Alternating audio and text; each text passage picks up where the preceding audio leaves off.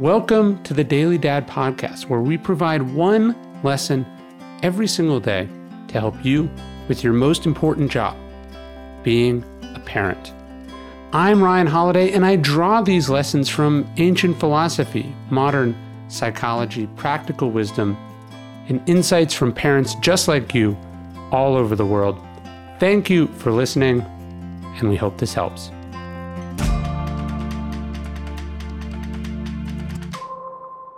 What do they worship?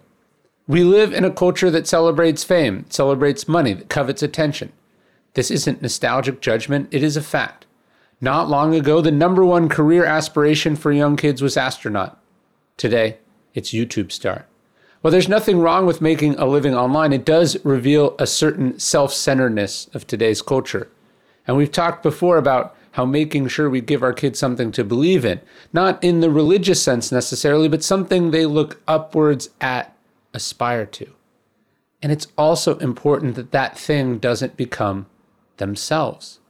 In recovery circles, the phrase higher power comes up a lot. And again, this has a religious connotation, but the real reason accepting a higher power is part of the 12 steps is because addicts have come to believe that they are the center of the universe. They don't care about anyone or anything but their own needs or pain. They don't think anything is sacred but that next fix. And nobody wants that for their kids, which is why we have to work really hard to teach our kids that they are not the center of the universe, that life is not about fulfilling every bodily need, and that social media is a dangerous place because it puts us at the whim of our ego and the algorithm which feeds it.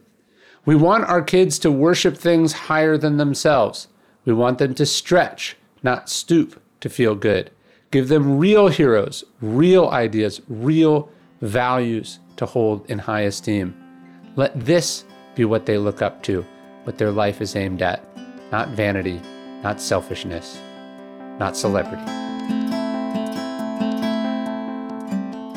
Hey, you're listening to the Daily Dad podcast one meditation a day inspired to help you do your most important job, which is be a great father. These are meditations inspired by ancient wisdom, psychological research, and just great strategies from normal dads just like you. Thanks for listening.